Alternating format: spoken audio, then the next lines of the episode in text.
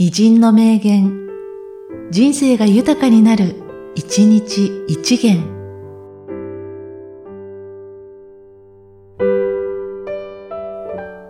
6月7日、梅田雲賓。君が世を思う心の一筋に、我が身ありとも思わざりけり。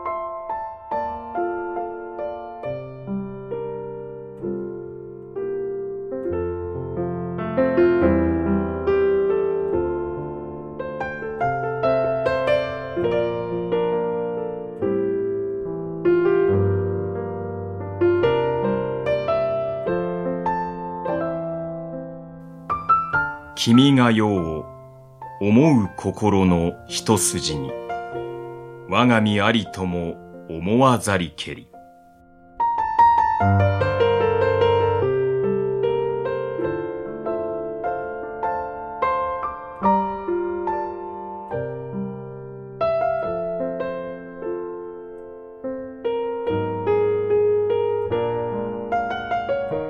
この番組は、提供、久常圭一、プロデュース、声ラボでお送りしました。